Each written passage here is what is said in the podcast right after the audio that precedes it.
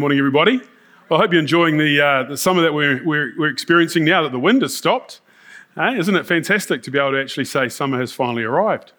Well, over the last couple of weeks, we've been looking at some of the foundations of our faith. We've looked at um, forgiveness and we've looked at faith. And uh, some of you may have remembered last week about uh, the rubber bands we gave out, stretchy, stretchy, reminding ourselves that uh, faith only works when we're being stretched. Of course, uh, as we move on and look at these foundations, today we're going to look at something that is extremely foundational, and that is the work of grace, the work of grace in our lives. You know, grace is a, a lovely name, isn't it? Some of you will know a grace, some of you may be called grace. Uh, but grace is not just a name, and it's not just an idea, but it is indeed the very, very power of God that actually rests in our lives that is sort of a, if you like, a summary of the transaction that has occurred between us and God. A transaction that was initiated by God, not by us. And that's why grace is what grace is, is because it's not about us, it's about, it's about God's favor being put upon us. And for us to receive it as an act of faith, as we receive forgiveness through grace. The story of God is of one that tells us that we are separated from God. And that's the sad news, that's the bad news. But the sad news and the bad news, of course, is accompanied by the good news. And the good news is that God reached out to us through his son Jesus. And by reaching out to us, his ultimate word to us, his ultimate word to us was, I love you, to the point where I would die for you. I love you to the point where I would die for you. And this is the story of God's grace to us. This is the story of God's goodness to us. But not only did God send his son that he would die for our sins, die in our place, but he also overcame death. And that's why we have the resurrection, the empty tomb. So the cross and the empty tomb go together to tell a complete story of what it is that God wants us to know about him. And it's this revelation of who he is that helps us understand ourselves. Helps us understand ourselves from God's perspective.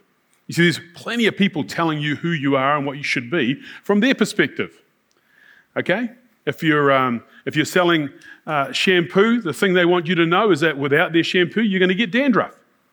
Okay? And if they're selling deodorant, they're going to tell you that you stink without them. So they're always trying to tell you what you are without them. Without this great holiday, you're going to be exhausted. Okay, without this education, you're going to be a nobody. Without this hit, and it goes on. We've always got somebody telling us what it is that we should believe that we are. But God wants to tell us something far more powerful than all of this marketing. God wants to tell us who we are, our identity, our purpose, and the place that we have in His heart, the heart of the Creator. This is called grace. It's good news, isn't it? We're on, we're on, we're on a winner already. God demonstrates his love for us in this that while we were still sinners, Christ died for us. The good news about this statement is that it doesn't tell us something that we probably would lean towards, and that is that we need to earn God's favor. This scripture doesn't tell us that when we were trying to be better, God finally felt sorry for us. Or when we finally reached to the point where we deserved his favor, he sent his son to die for us. No, the scripture here tells us that whilst we were still sinners, in other words, when we hadn't even made the grade, hadn't even made the mark, God sent his son Jesus to die for us. And so here we have the beginning of the story of grace as the New Testament unpacks it for us. Paul goes on to then say, now that we have this grace given to us, this gift of God given to us, that God has died for us through his son Jesus, we're told that I have been crucified with Christ, and I no longer live, but Christ lives in me. The life I now live in the body, I live by faith in the Son of God who loved me and gave himself for me. So, not only was the Son of God crucified to give us forgiveness, but Paul tells us something else happens as well in this space. What happens in this space is that we take on this free gift it's not just the forgiveness, but we receive, we inherit this death that Christ has died. We take that death, and in taking on that death, things in us begin to die. What begins to die? Well, the things that separate us from God, the things that tempt us away from God. And that's why Paul says, I have been crucified with Christ. It is no longer I who lives, but Christ who lives within me. And so we've got this new birth occurring. As our old self dies, this new birth is occurring. And this is why this grace is this ever active, ever powerful, ever present transforming of our inner being.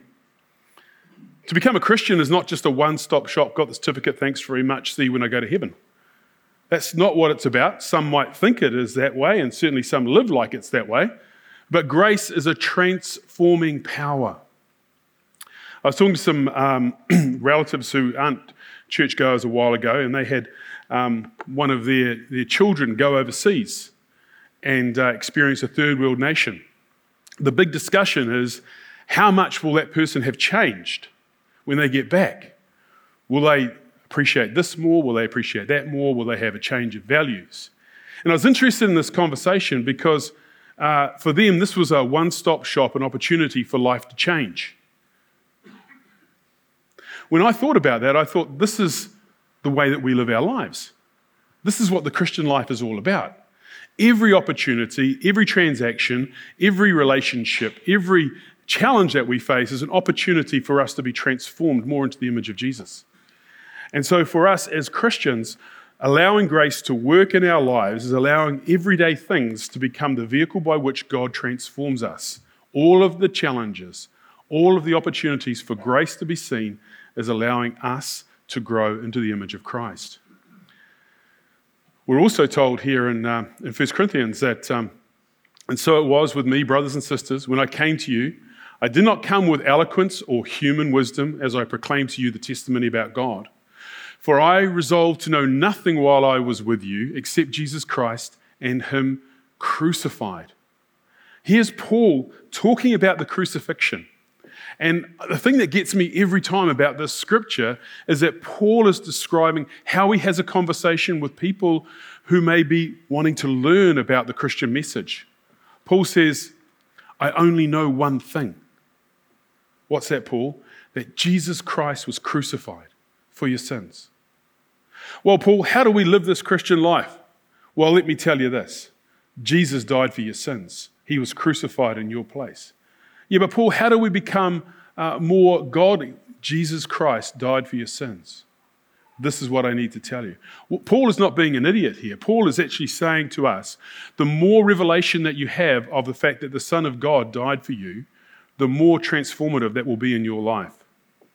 How much should I give to this situation, Paul? Well, let me just tell you something. I'm not, I don't know what the answer is to that, but Christ was crucified for you. So, how does that influence what you give? What should I do for a living, Paul? Well, I don't know about that, but let's just remember that Christ died for you. So let that influence how it is that you serve people around you. Can you see how Paul was on a winner here? He wasn't trying to give an answer, he was trying to create a bigger, bigger question and a bigger picture that allowed people to experience the grace of God into every area of their lives. How much should I love my husband or how much should I love my wife? Well, let me just tell you, Paul, Paul would say, Christ died for you, he was crucified for you. Let that inform your marriage. And so it goes on. And so Paul was, is, is continuing to take us back to this place of the cross all the time to allow that grace, that image, that picture to impact us. He wasn't trying to be clever, he was trying to allow us to experience the fullness of what God has for us. And once we understand this fullness, we are humbled. We're humbled because we realize that there's nothing that we can bring that is going to earn more of God's favor. The cross was perfectly complete in its ability to give us everything that God wants for us. We can't say, um, here's the cross, here's the completed work of the cross that wins my salvation, wins my relationship with God, wins God's favor. And now, if I just do a little bit of this and a little bit of that, I might win more of God's favor and I'll be a super special person in God's eyes. Doesn't work that way. We've just heard from Judy, who spent decades working overseas as missionary um, Judy didn't do that to earn more favor with God. She did that as a response to God's love for her. Is that fair to say, Judy? Why are you a missionary, Judy? Just look at Jesus. He was crucified for me. That motivates me, that compels me. This is what grace looks like in action. It becomes the reason and the motivation and the fuel that compels us into every region of our lives, that we might live a life of faith, faith in the understanding of whom we are in God, how we've been created, what purpose we've been created for. And as I say, it leaves us humbled. Paul says this again. He says, May I never boast except in the cross of our Lord Jesus Christ, through which the world has been crucified to me and I to the world. What have you got to bring? Show me your CV. Tell me all the great things you've done. Oh, the only great thing I've done is trust in Christ. Because there's nothing else I can boast about. Everything else has been given to me, gifted to me as a result of who I am. Even the gift of faith, the measure of faith that I have, is a gift. It's all a gift from God. It begins with Him, it ends with Him, and everything in the middle is about Him. It's a wonderful place to be. And we don't even get to boast about it. We just get to point back to the Son of God who died for us. Impressed? Well, yes, we should be impressed. But not impressed in a way that is like, whoa, high fives all round. Jesus, man, you're my buddy. Give it to me, you know? It's, it's not that sort of impression. When we talk about being impressed with Christ, sure, we can be impressed with the story, but there's a different form of impression that we're talking about here. If you were lying here and I came along with my knee and went like that, that would impress you, wouldn't it? Eh? Right in your thorax. All right? And you'd cough and you'd splutter. Yeah, you just had a revelation of how much I weigh. Yeah. So, eh? That would impress you. It would impress you physically because there's, there's an impression being made upon you. And this is the sort of impression that I'm talking about here when we're impressed by Christ. You see, when we get a lump of metal and we put a die above it and we whack it, we change its identity and we change its value, and it's permanently, indelibly changed forever. If we take that die and we just tap it lightly, there might be just a vague impression of what it is that that was meant to be or what its full, the fullness could look like. For us as Christians, we need to be impressed with Christ. In other words, to have this die impressed upon us in such a way that the image of Christ is impressed upon our soul, upon our character, upon our being, upon our identity, upon our identity, upon our purpose. And that in itself is grace at work in our lives. So we are impressed with the image of Christ. Not just impressed because he's a good guy, he's my homeboy, he's the man you know, we're not talking about that. We're talking about the Son of God who impresses himself upon us, and we allow that change to be transforming us on an ongoing basis from glory to glory. Uh, some years ago, I was in Poland, and uh, amongst a number of things that I was visiting there, uh, there was a uh, the Royal Mint. The mint being the place where they made the money. And it was kind of handy that they had a seam of gold being mined out of the hill below. That was handy.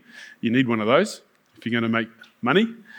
And yet, within this courtyard, there were all these men were employed uh, to take literally the, the molten silver and to, as it was cooling, to, to whack it with a die and imprint, imprint the, um, the head of the, the Czech Republic uh, king at the time or queen. The intriguing thing about the story, as it was, un, un, as it was told to us, is that these people would sign up to do this work, it was a very privileged work, but there was a price to pay. And the price was this was that within 18 months, they would be totally deaf. Totally deaf because of the noise being made as they whacked this impression into the coin, into the metal to make the coin. And yet it leaves me with a great little illustration. Because the thing about being impressed with Christ is that we should ultimately be deaf to the world. Yeah? Do you like that? That works, hey? Okay? You see, by being deaf to the world, it means that we have been crucified with Christ. The things that are being yelled at us, the lies that are being told to us about what our value is all about and where our, our, our life actually, we're told, should reside when it comes to the things of this world, we should be deaf to that. We should be in a position where who Christ calls us to be, tells us that we are, what purposes He has for us, these are the things that should matter the most to us. So we are being impressed with Christ constantly. And we can't, we can't be impressed with Christ unless there's a foundation of grace which says right from the beginning, He loves me more than I can ever understand.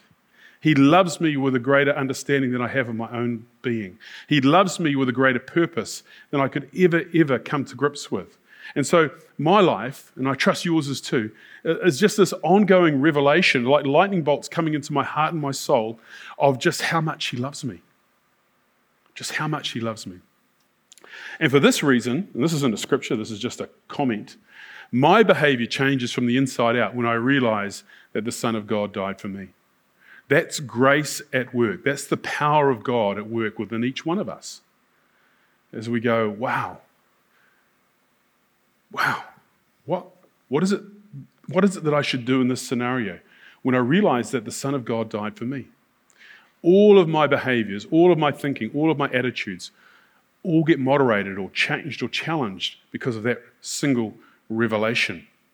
And then, of course, there's an obligation. We can't pay this debt back, but we do owe somebody something. Strange, isn't it, how God works this way? You see, I can't pay for a gift that has already been given to me, right?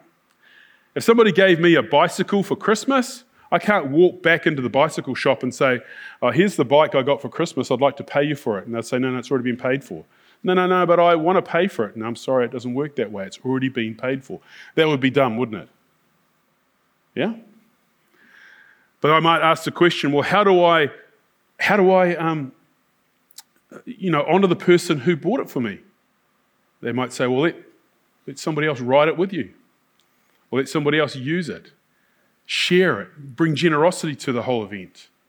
And so, what we're being told um, by Jesus is this it says, Let no debt remain outstanding except the continuing debt to love one another. For whoever loves others has fulfilled the law, the commandments. You shall not commit adultery, you shall not murder, you shall not steal, you shall not covet. And whatever other command there may be are summed up in this one command love your neighbor as yourself. Love does no harm to a neighbor, therefore, love is a fulfillment of the law. Sorry, that was Paul, not Jesus, obviously. Romans. Um, and so we're told that our debt for this free gift is nothing that we owe God, but He says, pay it forward. Pay it forward. Love on other people, love on those around you. Give them what they don't deserve love. Okay, so that's grace. That's a, a, a, short description of grace. The problem with grace, and there is a problem, is there is an evil temptation that stalks this grace from God. Terminology you might use shades this grace from God, shadows this grace from God. See, the problem is that once we have a revelation of how much God loves us, our deceitful heart, and it is deceitful above all things, Prophet Jeremiah tells us this, reminds us this, that the heart of man is deceitful above all things. In other words, we keep on fooling ourselves. The problem is, is that when we receive all this great love and attention and grace, we default to thinking that it's all about me. Oh, God loves me so much that it's all about me. Therefore, if it's all about me, maybe I can get away with something. Maybe I can make this all about me in such a way that I can make Jesus look a lot like me and not a lot like him. Therefore, the worship can be me centered rather than God centered. You know? And we hear this all the time, this sort of language, don't we? You know? all the time. It's just so normal we don't even think about it. You know, how was the worship today? Oh, it was all right. Really? Was it for you? Seriously. Yeah, we speak as if we're up here like this. Worship me. Don't we? How was the worship today? Oh, it was okay. They sung pretty well. The songs were pretty good. It was never about you. It was never about you. And somehow we get this idea that this Christian stuff is all about me. But then it gets worse than that. Can it get worse than that? Yes, it can get worse than that. And here is where grace runs amok. And here is where grace ruins the story if we don't get it right. You see, Paul was being challenged by a group of people who were so enamored by grace, so much in love with this grace of God, that they said, Hey, guess what? We can prove that God loves us by sinning. Yeah? It'd be a little bit like saying, Hey, my dad really, really loves me. Really? How, how do you know he loves me? Well, I go out every Friday and Saturday night and I just rack up all these speeding fines, and dad pays them. Dad loves me. And so I'm going to prove how much dad loves me by getting more speeding fines. Does that sound logical to you? Well, it doesn't sound very logical. It didn't sound logical to Paul either. Because look at what he was challenged by. He said, What shall we say then? Shall we go on sinning so that grace may increase? Doesn't that sound crazy? But here is a question found within the letter to the Roman church because the Roman church was so blown away by how much God loves them, they wanted to prove this to everybody around them. So they would challenge Paul and say, Shall we sin so that we can explain to everybody that we're forgiven? Does that make sense? Well, at one hand, it's quite exciting because it shows you just how impressed they were with the forgiveness that God offers to the point where their consciences were clear. They're saying, We can sin to prove the point that God loves us. Wonder how dad feels about that every time he gets a speeding ticket to pay. The son goes, Dad, here's some more speeding tickets. Man, I just keep getting speeding tickets to prove to my mates just how cool you are. Does that make sense? Of course, it doesn't make sense. I'm not trying to make it sense. Paul says this is a rhetorical question, of course, because he's writing this letter. He immediately follows it up by saying, By no means. We are those who have died to sin how can we live it in it any longer? Some of your Bibles might have, God forbid. Not just by no means. God forbid. Don't let your thinking become thinking. Don't go down this track. Don't think that grace is there as a permission for you to sin. It's not. It's forgiveness. It's an opportunity to grow.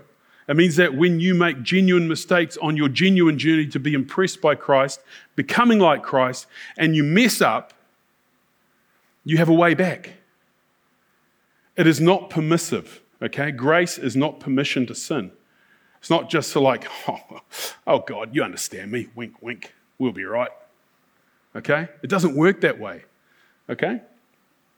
So, let's just read a little bit further about what, uh, what Paul says here. For if we have been united with him in his death, like his, we will certainly also be united with him in a resurrection like his. For we know that our old self was crucified with him, so that the body ruled by sin might be done away with, that we should no longer be slaves to sin. Because anyone who has died has been set free from sin.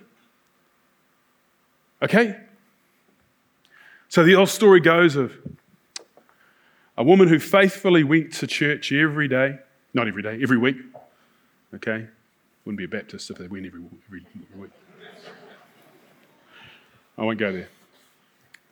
So every week she went and she would say to her husband, You going to come to church with me? No, not coming. This went on for year after year after year. Finally, one day she comes home and she rings her pastor And she said, My husband is now dead to sin. The pastor goes, Why? She said, Well, he's died. He is dead to sin. He can't sin anymore.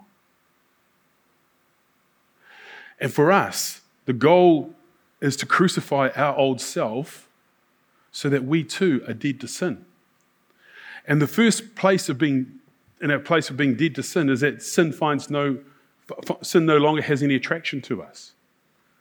Our values change. Our understanding of whom Christ is impresses us to the point where we say, This stuff is all superfluous. This is of no value to God, it's of no value to me. And so, therefore, this sin is being done away with, and I am no longer a slave to it. To be a slave to it means that you're bound to sin. Being a slave to it means that it controls you. Being dead to it means that it no longer controls you and you're no longer a slave to it. Let me give an example of what grace looks like when it's really being outworked badly. In marriage, we, uh, we're excited by the fact that two people will get together, and husband and a wife, and they'll pledge lifelong commitment to one another through better for worse, for richer for poorer, poorer, sickness and health, till death do us part. Okay? Forever, babe, it's all about you and me. And let's say, let's say, the husband hears this and hears, She loves me unconditionally. Till death do us part. Better for worse, richer for poorer. Cool. I'm out of here with the boys Friday night. See you later, hun. Why? Because you love me, don't you? Hey? You love me. You'll always forgive me. Doesn't matter what I do. Hey? Now, how long do you think that would last? One weekend, maybe? Two? But I love you, babe. Thanks so much for allowing me to hang out with the boys and a few of the girls that you don't know about. Hey? That's not going to last, is it? That's not what grace is about. That's not what love is all about. And yet, somehow, somewhere, it's easy for us to convince ourselves that Christ died so that we can sin. It's a subtle shift, but Christ didn't die so that we can sin. Christ died so that we can put sin to death. And that's the beauty of this grace is that we are forgiven and then we have the power to continue to allow this impression to be stamped upon us so that we become more and more like Christ. In, the, in a little, little passage, sorry, a little passage, a little letter in the book, sorry, start again. in the little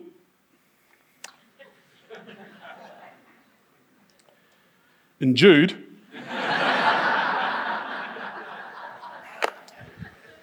which is a little letter. It's only got one chapter.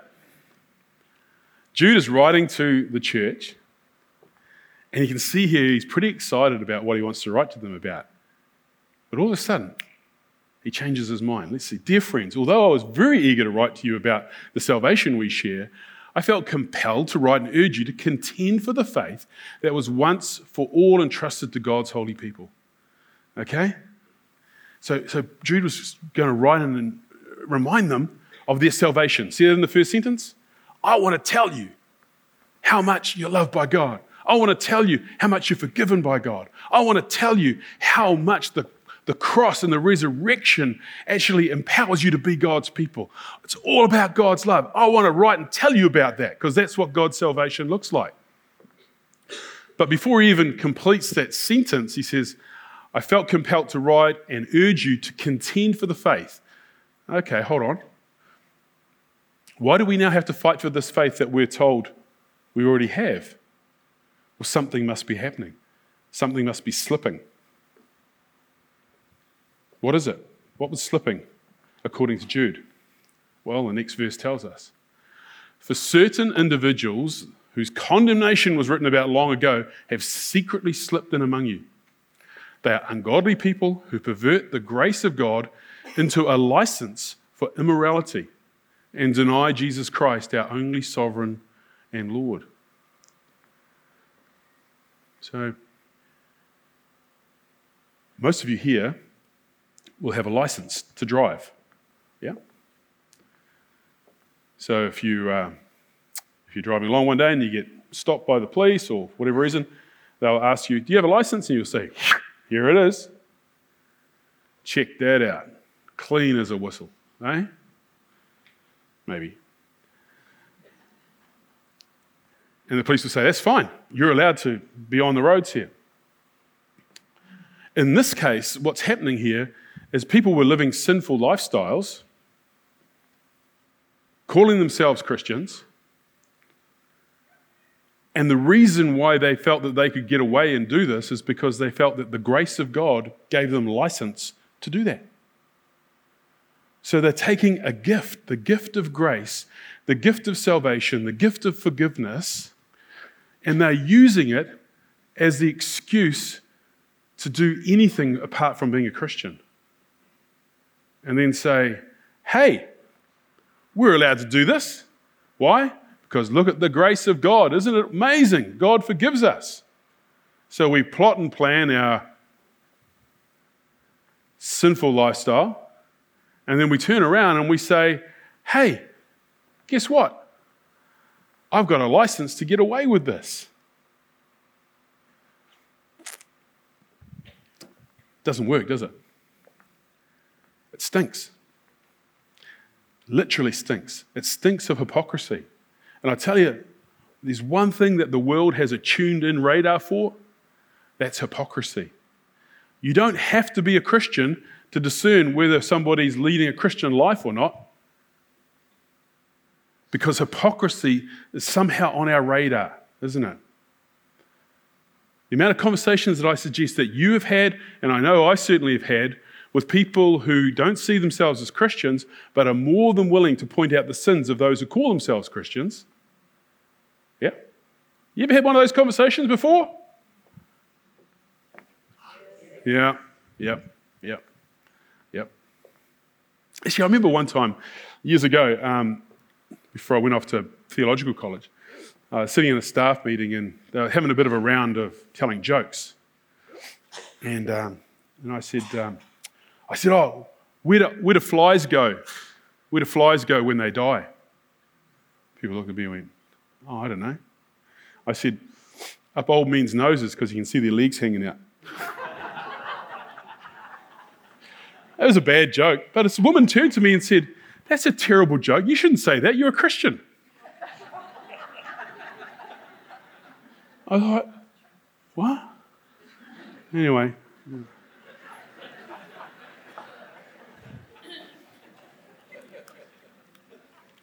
not quite sure why I told you that, but I must need some counseling. But grace and your actions go together. See, the, one of the things about, you know, for example, I'll use this marriage illustration again. Once you get married, somebody should be able to take you to court and accuse you of being married and find you guilty.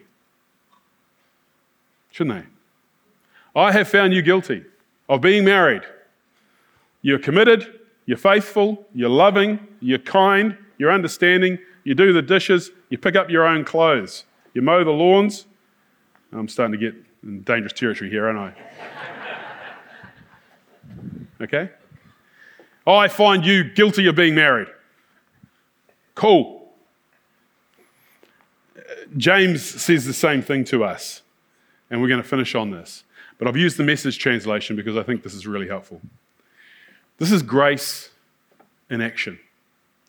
Dear friends, do you think you'll get anywhere in this if you learn all the right words but never do anything. Does merely talking about faith indicate that a person really has it? For instance, you come upon an old friend dressed in rags and half starved and say, Good morning, friend, be clothed in Christ, be filled with the Holy Spirit, and walk off without providing so much as a coat or a cup of soup. Where does that get you? Isn't it obvious that God talk without God acts is outrageous nonsense? You like the way that uh, Peterson puts that? Yeah. Nice and simple, nice and clear, isn't it? Yeah, you can, you know, you can talk all you want about faith, but faith should be proven by its actions. Isn't it obvious that God talk without God acts is outrageous nonsense? I can already hear one of you agreeing by saying, Sounds good.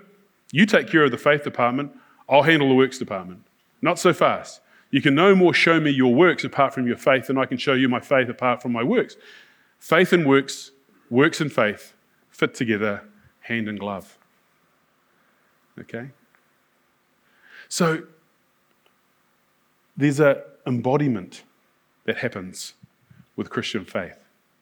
This impression, this, this lump of silver, if you want to create us into a precious metal, this lump of silver being impressed again and again by the person of Jesus will have an impact upon your life and ultimately the life of everybody around you. So that when someone says, Do you know what a Christian looks like? They can say, Yeah, I know what a Christian looks like. And they can put your name to that. They can put your name to that. That's what faith looks like once, once grace has had its transforming way with you. That's what faith looks like when grace has had its transforming way with you. And so, as we look forward into 2020, I'm excited about how we can individually take responsibility for the growing up that continues on in our lives. It doesn't stop. You don't get to a certain place or a certain level of grace. It never, it never, ever, never gets to that place at all. We continue to grow. We continue to allow the Spirit of God to challenge us, to grow us in our attitudes, in our actions, in our thinking, in every part of our lives. It's a beautiful thing, isn't it? It never stops happening. And we never stop saying yes to what God wants to do in and through us. And so when we get to retirement age, and we say, Oh, Lord, I've just spent my life as a missionary, we can say, What shall I do in my retirement? Oh, I know. I might as well go and do the whole thing again. Learn a whole new language, go to a whole new country. So my whole life can be wholly spent serving a holy, serving a holy God. Let's stand for prayer.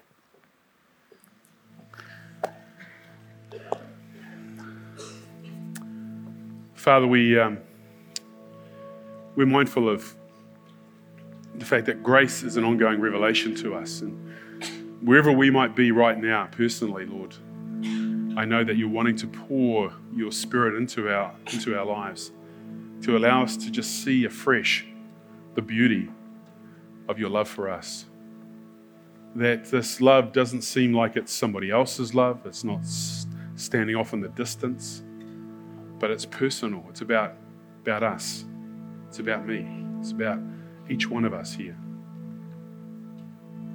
That we can be recaptivated, reimagined in that place of understanding that on the cross you died for us. That we're set free because you paid the price for our sins.